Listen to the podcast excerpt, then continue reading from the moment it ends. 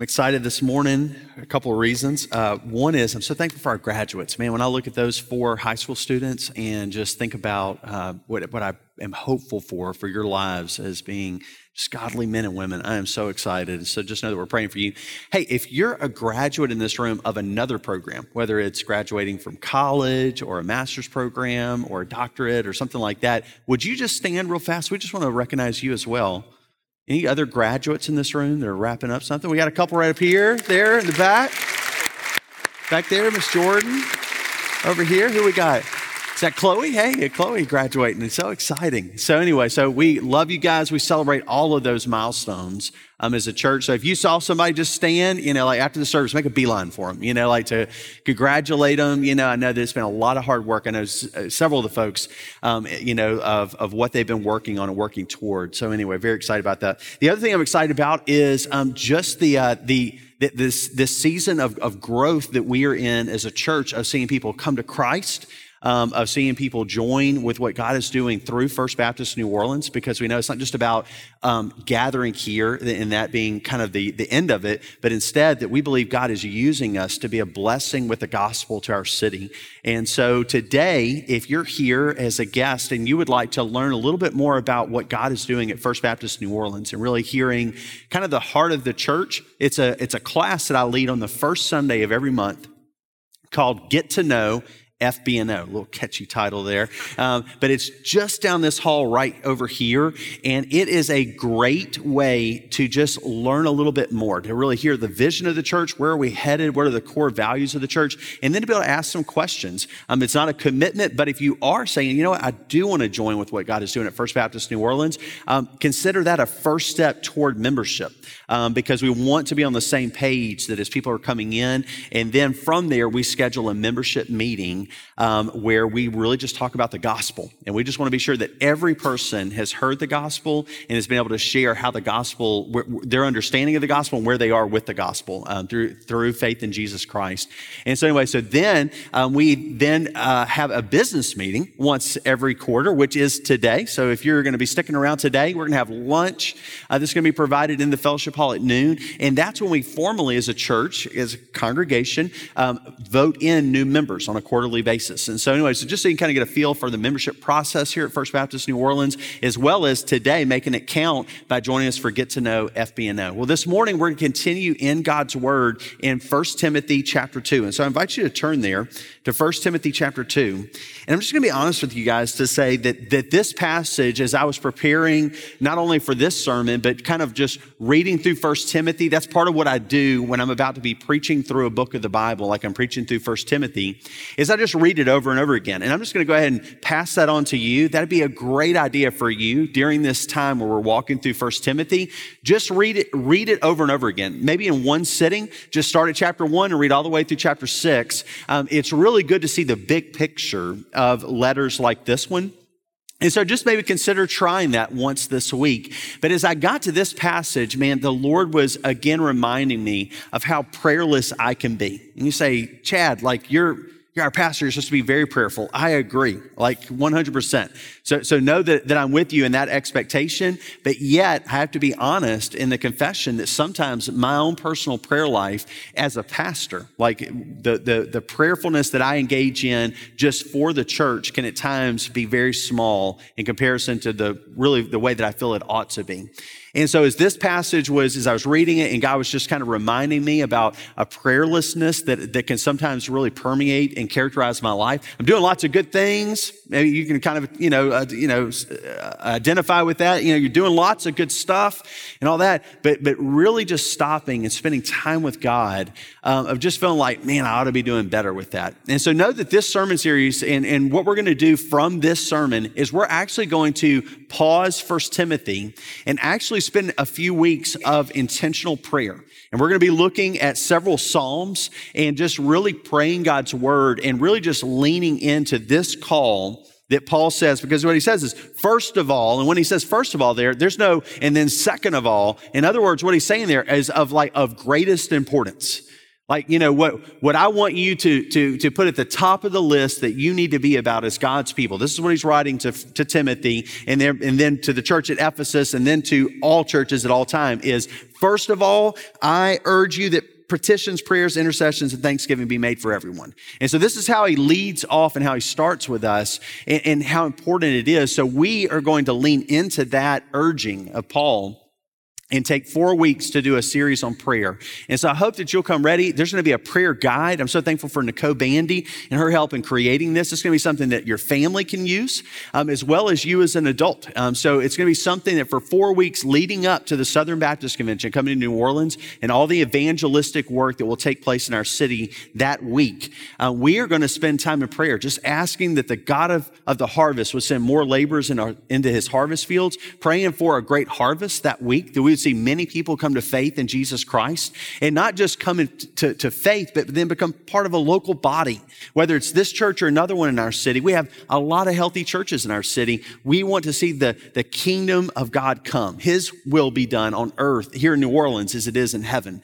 And so we're going to be about that and be praying toward that end. And so with all of that kind of as a backdrop of where we're headed and, and what we're doing, I want to invite you to just simply stand to honor God as you hear him speak to you today through his word, beginning in 1 Timothy chapter 2. And I'm going to be reading the first verse, the first seven verses of chapter 2 this morning.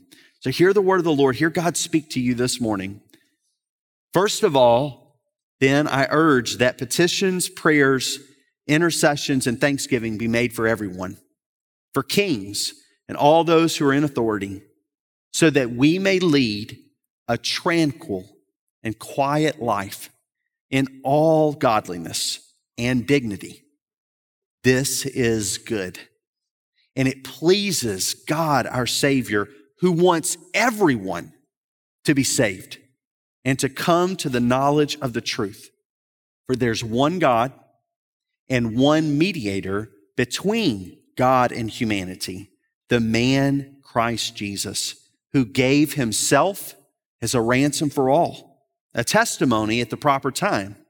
For this I was appointed a herald and an apostle. I'm telling the truth, I'm not lying, and a teacher of the Gentiles in faith and truth.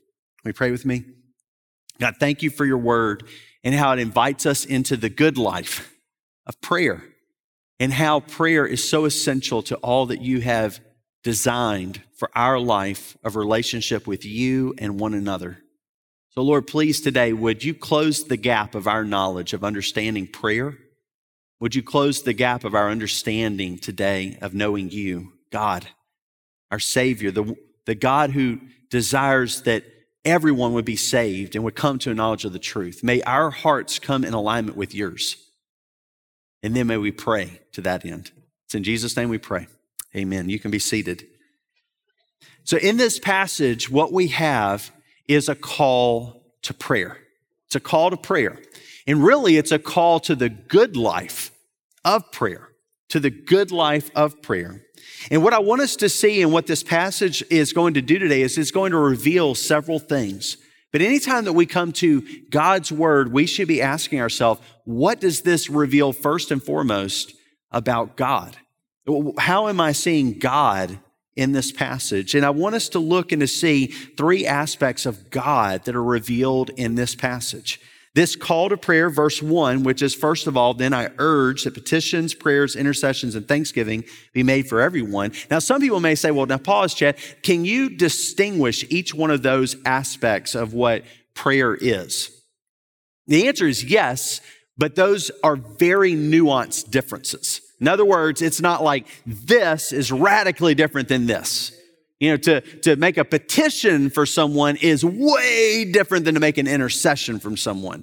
A lot of times, what we see with the Apostle Paul is he uses similar words to kind of string together or to reinforce an idea rather than trying to like really capitalize on the nuance of distinction of each thing. Sometimes Bible study teachers will do that. They'll do this deep dive into a word and really try to like make a huge separation between words when really a lot of times I think Paul, like a good preacher, okay, just imagine like a, a Fred Luter getting up here and him just saying, you know, like one thing after another. Paul is like really just, you know, stacking words on it to say, don't just save, you know, you know like don't, don't save prayer just to be an intercession, like well, when I need to pray for someone that's sick, let, man, let prayer be a thanksgiving time too. And let it, let it be also some petitions that you make and let it be, you know, um, and then like, you know, the word just prayer right there, like just times of worshiping the Lord. He's stacking it so that we'll know that every occasion is an opportunity to pray. That's what he's driving at here. And, and, the reason we can know that from the context is that he's wanting every occasion to be an opportunity to pray is because he says, pray for everyone. Everyone. There, there, so, like, there's no person that's like, well, you don't need to pray about him or her or for that or this. He's saying, no, everything is an opportunity to pray, but he doesn't just stop there. He doesn't just tell us, you know, pray. Just, just pray. And you're like, okay, I need to be praying, you know, something like that. Instead, what, what God does in this passage is he really opens up our understanding of why of why, first, of first importance. Paul is saying, I want you to pray. So let's see, first of all, God revealed in this passage. Notice down in verse three that when he calls us into this life of prayer and how it leads into this life that we're going to talk about in a moment, he then says, you know, this is good, but notice what it does and what it reveals about God. Number one, it pleases God our Savior.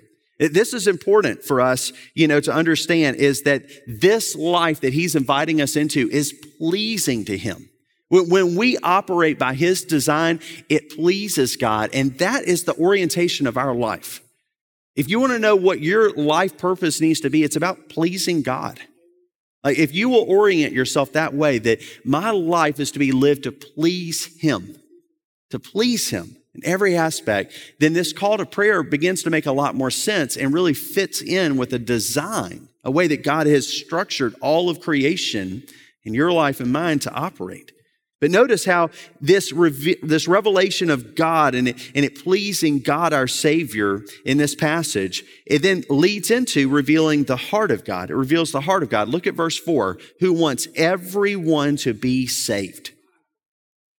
God, the God of all creation, He is a God who rightfully could punish all of us in our sin. None of us deserve His salvation and grace. There's not one person who can come before him and say, My righteousness, the condition of my heart deserves salvation. Because the Bible teaches there is none righteous. No, not one. And the Bible teaches that the consequences of our sin is death. And really, what we should get as a consequence for our sin is an eternal hell of separation from God utter darkness and an extreme anguish. But instead, the nature, the heart of this God is that he desires everyone to be saved. Now, when we look at this and we, and we begin to, to ponder it and we say, well, how does this compute with all the other passages of Scripture? How does this, this really add up in this moment? And we start to say, well, you know, like, is it really that he wants all or is it all kinds of people, like people from every nation, tribe, and tongue? And, and we start to get into these conversations of like, well, maybe it's only he's talking about he only wants those to be saved who will ultimately believe in Jesus Christ for salvation. So he's not really meaning all here.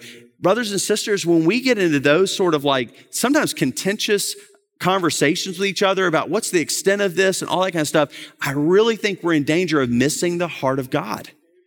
We're in danger of, of missing the whole point that the orientation of our life, I mean, notice what Paul says, is to pray for everyone. He doesn't say pray only for those that, that will one day believe or only pray for people that are like you or that have the same religion. He doesn't, he doesn't qualify it at all. He's using really large terms here, all and everyone. And that should really speak a message to us of God, align my heart to want everyone to be saved. Like, God, give me your heart that is a heart for all to believe. That I want to see every Muslim nation turn to Christ. That, that I have the heart that wants to see Vladimir Putin be a God worshiper. I mean, like, that should be the orientation of my heart is to see every dictator, every king, every country, every person, every criminal, every person that we say they rightly deserve some jail time. They, they've rightly done. It should be the orientation of our heart that they would be saved. Why? Because that's the heart of our God who saved us. And if his heart's going to be formed in us, we need to pray not and get into, you know, contentious arguments about, like, what's the extent of this? Or what does the word all mean here and all that kind of stuff? No, God, let your heart be formed in me. May I look at every person as a potential person to believe and trust in Jesus and to hold out the gospel as if they will. It reveals the heart of God, and his heart should be revealed in us. Second, is this passage of prayer begins to take form. It reveals the reality of God, the essence of God. Notice what it says in verse five. For there's one God. There's one God. Now we've got to be careful because we believe in a triune God. Now, this is important for us to understand because sometimes we start talking about this, and if we're not careful, it sounds like we're describing three gods. And in fact, if you begin to do evangelism among any Muslim, especially if you go to a Muslim nation, the very first thing they're going to throw back at you as a Christian is you believe in three gods. And a lot of us as Christians, we're like, well, I mean, I, do I? You know, like, and we're just like, I don't really know how to talk about this triune God. Well, even that word triune is three in one. So we are people who always, like uh, in accordance with all of God's word, have always believed in one God. But we uniquely believe among all the other world religions that this one God is eternally existent as three persons. And you say, Chad, I'm getting a little confused here. Welcome to theology, okay? It's a, it is a discipline of the mind of really trying to wrap your, your, your mind around something that is beyond a quick grasp. And just a quick understanding, a quick illustration of using water in its different forms or an egg or something like that. We've got to be careful when we start doing theology to just quickly speak of the Almighty. We need to ponder these things and really wrestle with it. But notice what Paul is doing here very precisely. He says, For there is one God.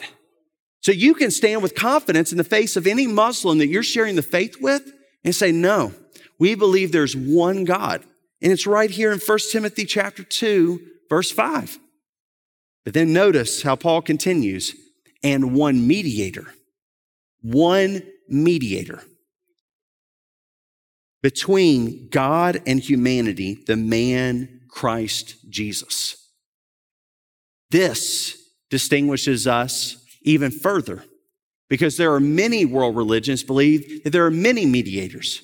Take Hinduism as a world religion. They believe that there are many mediators, many little gods that can help you to get to the big God. There are other religions, even within the United States, that believe that there are lesser gods, like a, a religion like Jehovah's Witnesses. They believe that Jesus is a, is a little g God that you can have relationship with to get to the capital G God.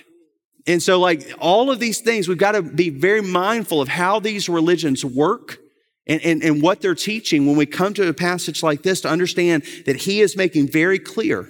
And listen, we live in a Catholic environment. Some of you may be from a Catholic background. And one of the things that in Catholicism that, that sometimes will deviate from this passage is going to other mediators, uh, of going to to, to maybe a, a, a saint who lived sometime before. And a great example is this. I mean, we're so thankful for the research and the incredible work that St. Jude's Medical Center does. But St. Jude is specifically the saint that when you have someone that's sick in your family and you're needing healing, that you can go and make intercession to God through St. Jude. Okay, using St. Jude to be an, an intercessor, a mediator, if you will, for you in order to see healing come in the life of your loved one. And so you'll see many times Catholics will pray to different saints in order to basically try to procure their, their blessing, their assistance in the situation that they're facing. Okay? So that's important for us to understand. And this is not throwing rocks or making fun of Catholicism. Catholicism is full of many things that are trying to be very strict in their understanding of God's word. But just like Catholics, so we have erred in our understanding of God's word. There's been times where we as Southern Baptists have, have gone in the wrong direction. You know, when, when Southern Baptists believed that possessing a slave was okay for a missionary to do, we were wrong. We were wrong about that. And so we must, in accordance with God's word, repent of those things and then fall into truth, like come into line with this word. And so I would urge you, if you're here today and you're a Catholic, I would urge you to consider the truthfulness of this passage and allow it to guide you into a right understanding of a relationship with Jesus Christ of this.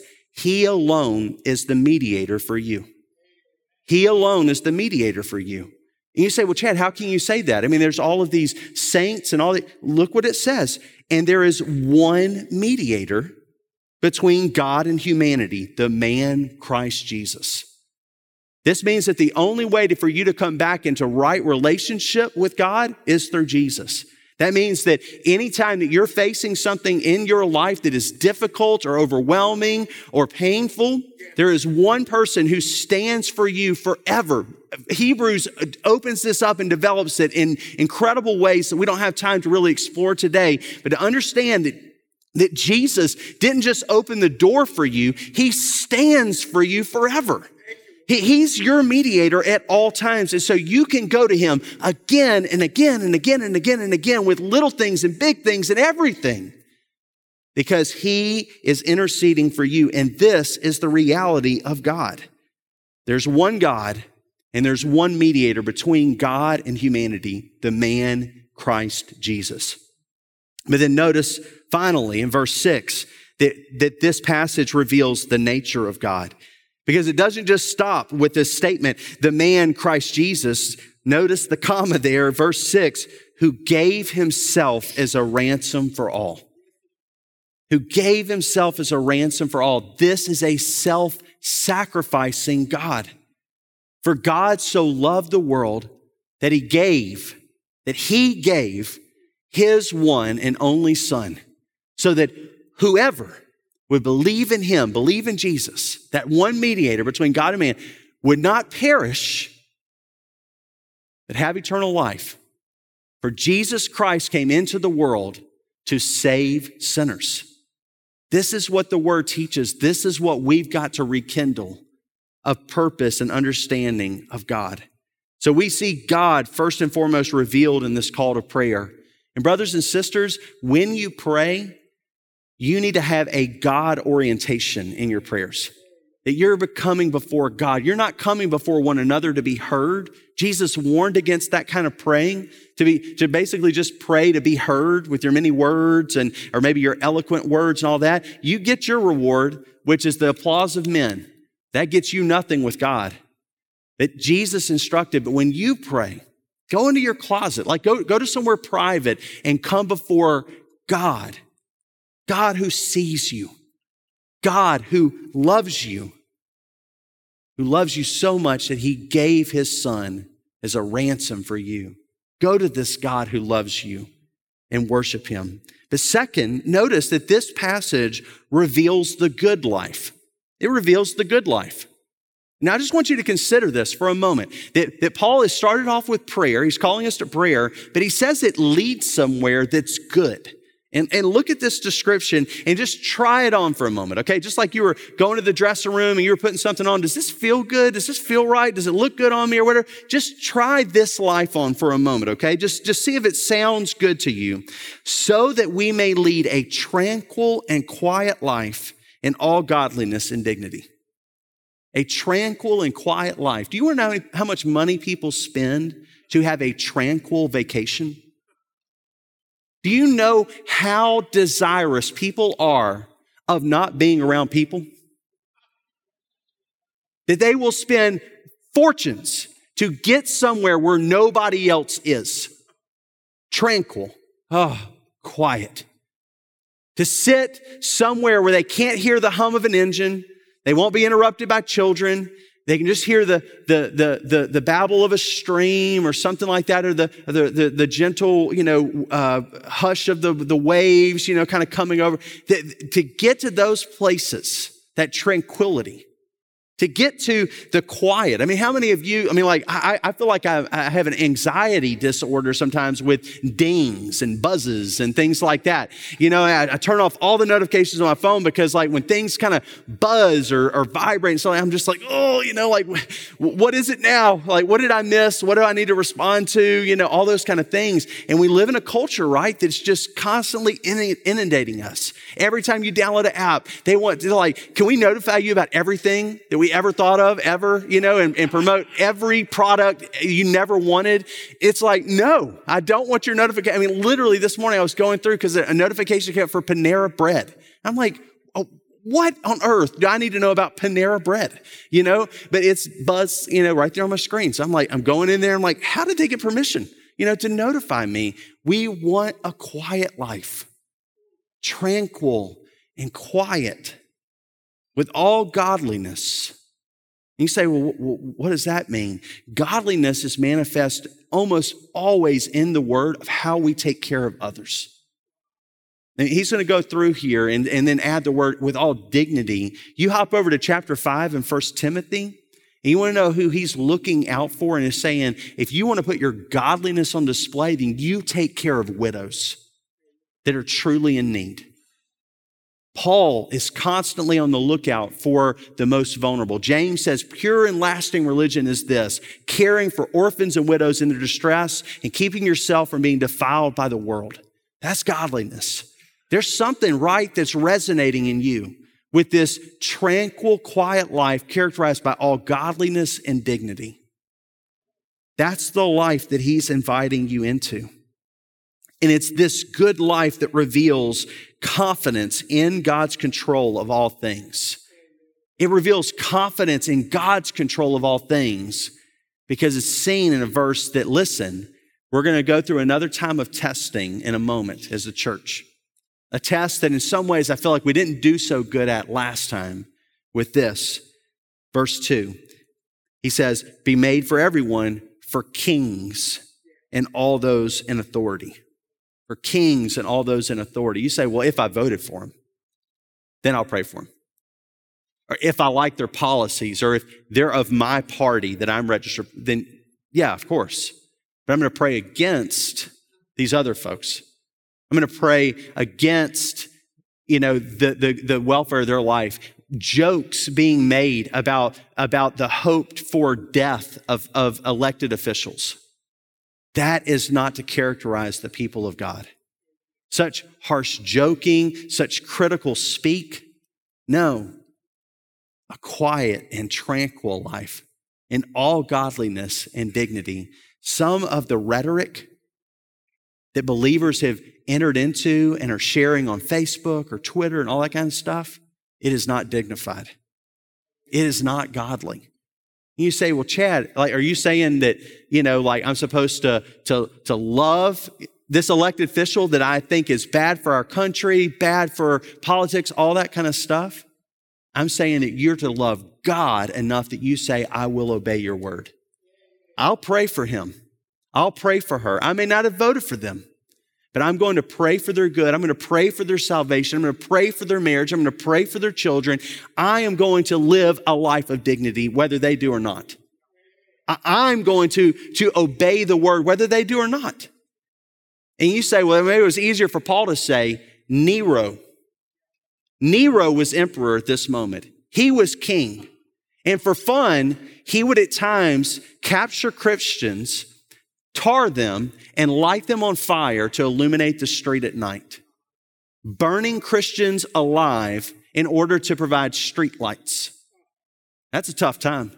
I don't know any Christians that would have voted for Nero, but Paul, in a countercultural move, is saying, pray for him. Pray for him. Pray for him. Give thanks for him. Make intercession for him. Make prayers for him. Make petitions for him.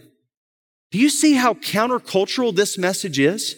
That it doesn't matter It doesn't matter who is in office. For us, there is one who's never removed from office.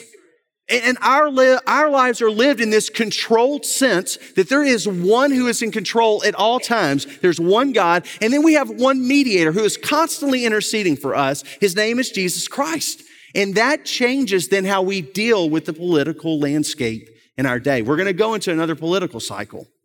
But brothers and sisters, it's not going to be like the last one. That's not how we're going to love one another and how we're going to walk in love for God honoring Him with all dignity and all godliness. We're going to do it different this time. We're going to do it better. Why? Because we are constantly being transformed by His Word. We want to obey the Word. We want to be Scripture fed, and that changes everything. It also reveals the good life of peace in troubling times. Verse 2. When it talks about that for kings and all those in authority, the persecution that the believers were experiencing at this time would only grow worse. Things didn't get better quickly. There were intense periods of persecution, and we see it when you turn over to the book of Revelation and you begin to understand some of the difficulty that the churches up are, that are up against, and you begin to understand the first century kind of manifestation of the, of the visions that, that John is receiving and how these things are at work of, of rises of power and overthrows of power and all of this political turmoil and all that kind of stuff. Things didn't get better quickly.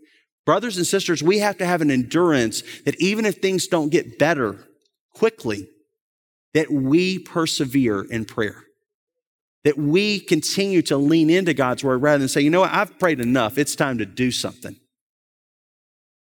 Brothers and sisters, we have never prayed enough.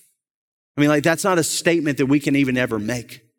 And while that's not calling us to an inaction in the things that God has called us to, to do, we must not grow weary in doing the very thing that God has said will result in the salvation of many.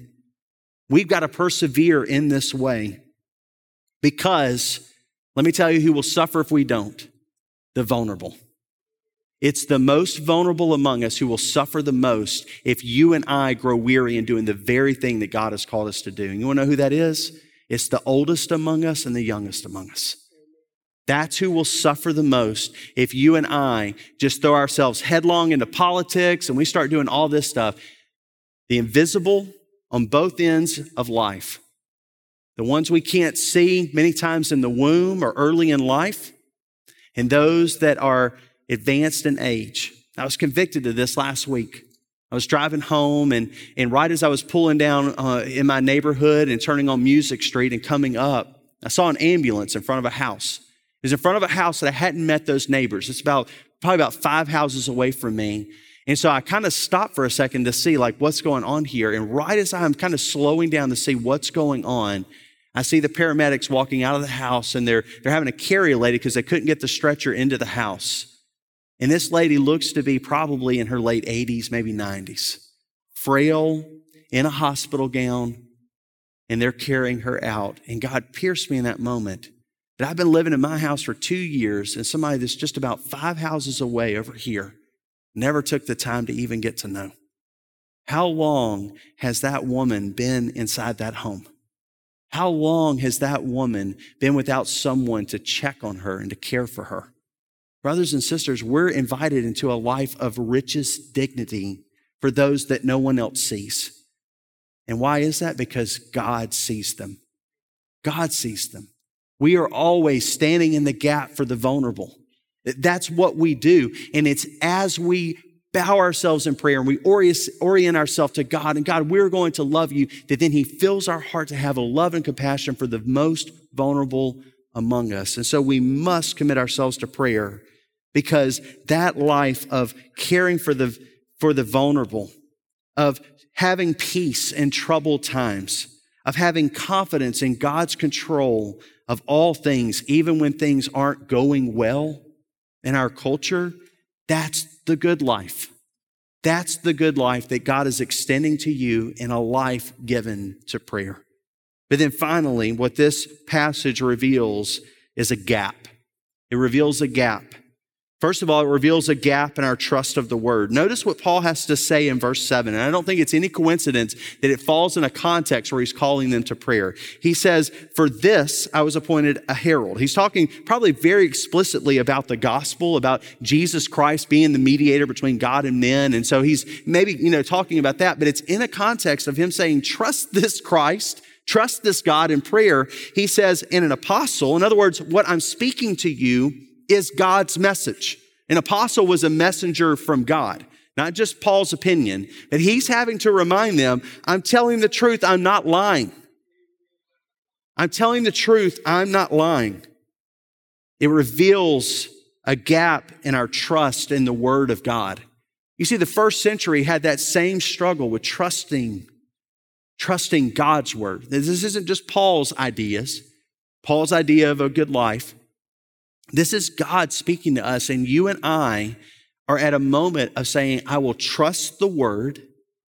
I will trust the word when it calls me to pray that it will produce the life that really is the life that I so desperately need the good life of, of peace in trouble, of, of confidence in God's control in all times, and of really the life where I'm saying we should stand for, uh, we should stand against injustice. We should stand for the vulnerable. God is saying, yes, yes, come into that existence because I will fight for the vulnerable.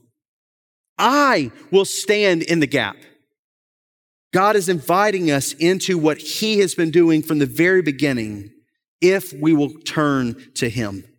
It reveals a gap in our trust in the Word. The truth of this message is not an opinion of man, but a binding message from God. Second, it reveals a gap in our understanding of prayer. You see, the reality is that many times we see prayer as supportive, but not essential to the mission of God. But notice the sequence of Paul's kind of argument here. He's talking about pray that this may lead to a tranquil and quiet life in all godliness, and it pleases God who wants everyone to be saved. Connect the mission of God with the life that God has given you, a life that is to be characterized by prayer. God is wanting everyone to be saved. It is often us that aren't on that same page. And we're often not on that same page because we are not in communion with God that His heart might be formed in us. Second, it reveals a gap in our understanding of prayer because we see prayer as optional and not essential to a life of justice and mercy. So many times we've allowed ourselves to pit, to pit, you know, like prayer or do something. Pray or do something. Brothers and sisters, we've got to see that prayer is the means of doing something. Like that, this is, this is how it gets done, is through prayer. You say, does it stop there? It never stopped there in the word. It never stopped there. It was as the church humbled herself and they prayed that God filled her with the Holy Spirit. And then it says they went out boldly proclaiming. They went out boldly demonstrating this gospel of power. And finally, it reveals a gap in our understanding of prayer because we see prayer as politically partisan. That somehow, like, you know, when we say something like, you know, pray for America, we see that synonymous with a political statement or a political party, or that prayer belongs to this party and not this party, or, or something like that. And brothers and sisters, we have got to get out of that way of thinking, uh, of that prayer and that God somehow belonged to a political party. That is not our identity. That is not who we are. That's not where we get all bound up. Rather, it, prayer becomes essential to loving God with all of your heart, soul, mind, and strength and loving your neighbor as yourself. It's not political to pray for those that are elected in office. In fact, I want to challenge you today. Real practical step. You say, well, I don't even know who my elected officials are. If you're registered in the state of Louisiana, I encourage you today, pull out your phone and to go to the app store and to download Go, G E A U X, because we're in Louisiana, Go Vote. And sign in with your credential, your name, and all that kind of stuff. And you want to know what comes up? All of your elected officials. Not just everybody's, but the ones specific to your district, the ones specific to your neighborhood or, or where you are. And that can become a prayer list for you where you begin to pray for them. And hey, what, what about this? What if you, as you prayed for them, you just dropped them a note saying, Hey, I'm praying for you today. That God's word has called us to pray for all those in, in, uh, in, in authority. And so I just want you to know that, that I'm praying for you is an act of obedience to God's word.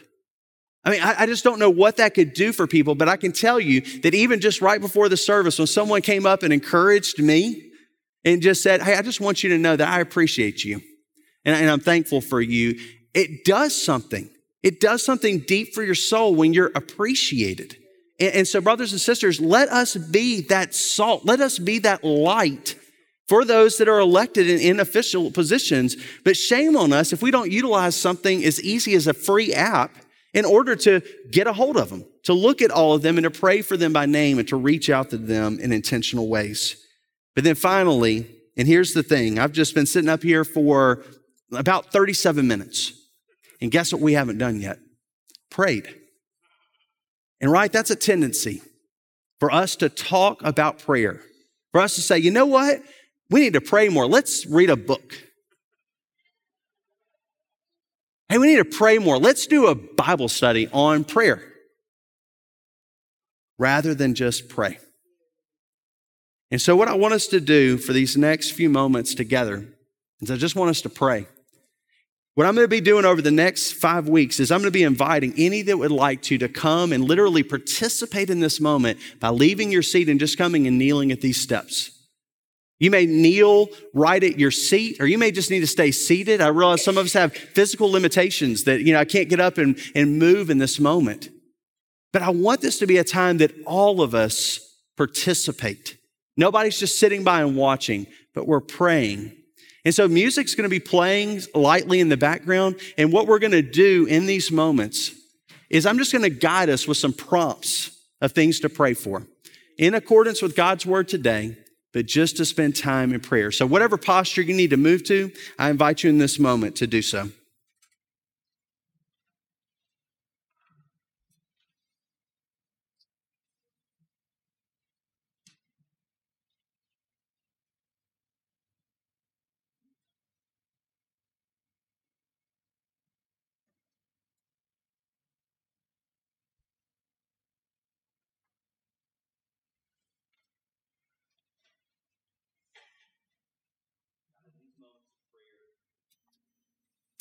God, in these moments of prayer, we humble ourselves before you in accordance with your word, Lord.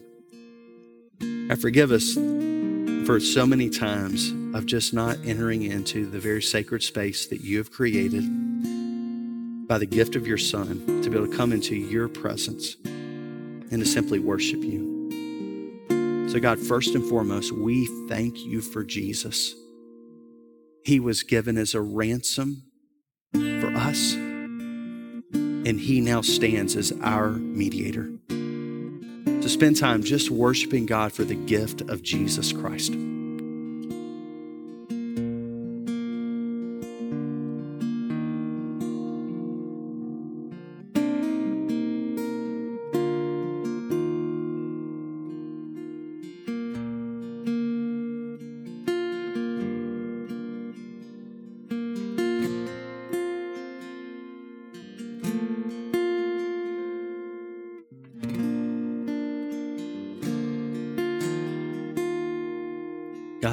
Accordance with your word, we want to pray today for kings and all those in authority.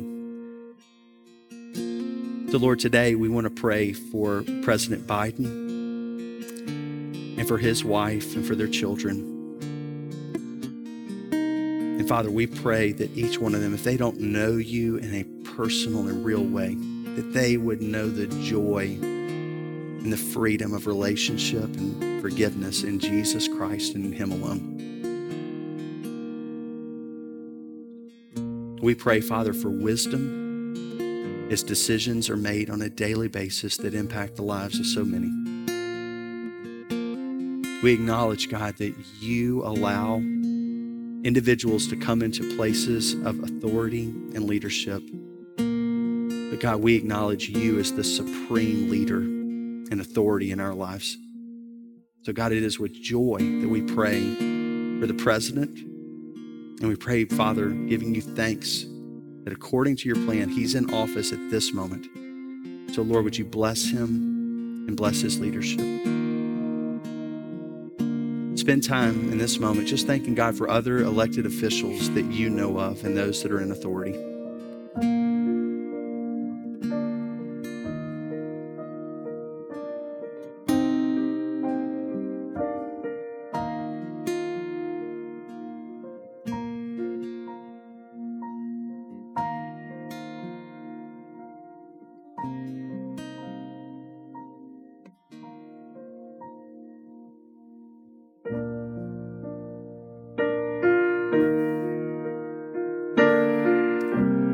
Also want to pray for police officers, specifically in our region, God.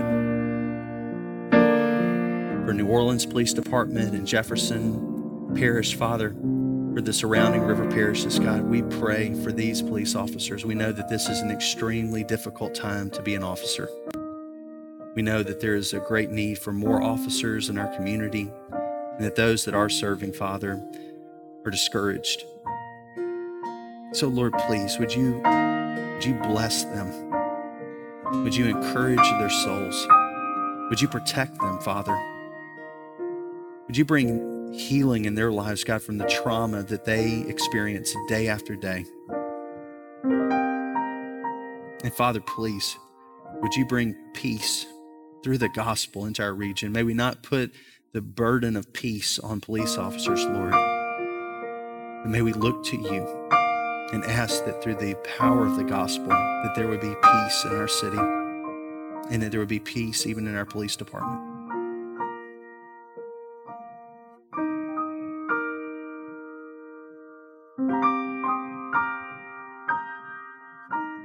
In this next moment, I just want you to bring someone into your mind that you're praying for who right now is facing something in their health.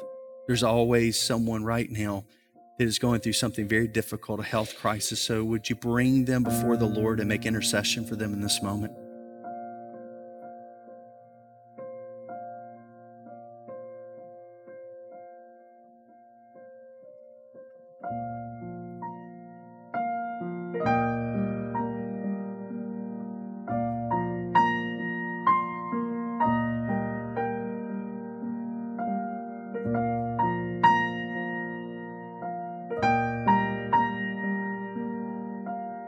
Next, I want you to pray for that person that you know is running from the Lord. It may be your child, it may be your grandchild, it may be a friend that you see that they are just running from God.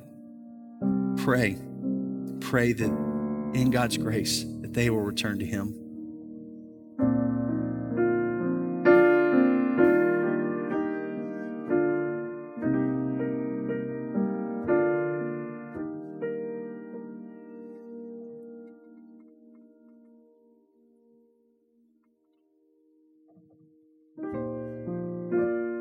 Finally, bring the names of those that you know that do not know Christ before the God who desires that all would be saved. Bring their names before Him, knowing that it is His heart that they experience the grace that comes alone in Jesus Christ.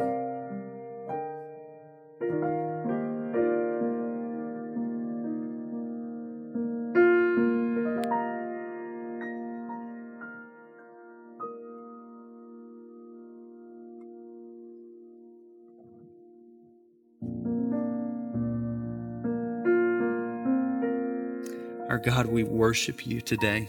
We are so grateful for the life that you have designed for us. God, forgive us for not trusting you to walk in your ways.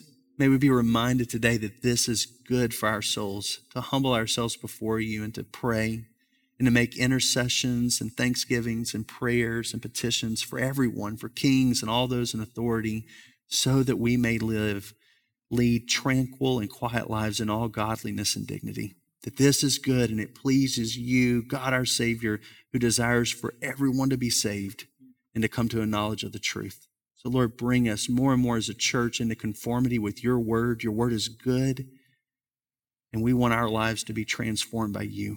So, Lord, please, we now pray that you would send us into our city with the hope of the gospel. In Christ's name we pray. Amen. If you're here today and you've never experienced salvation through faith in Jesus, I'm going to be standing right over here. And if you want to know what it means to trust and to follow Jesus, I'm going to invite you to come right here. But we're going to sing a song. I'm going to invite for everyone to stand. And if you're here today and there is something weighing heavily on your heart and you need prayer, our pastors will be standing right here ready to pray for you in these moments. And so let's just sing a song of response as we conclude our service today.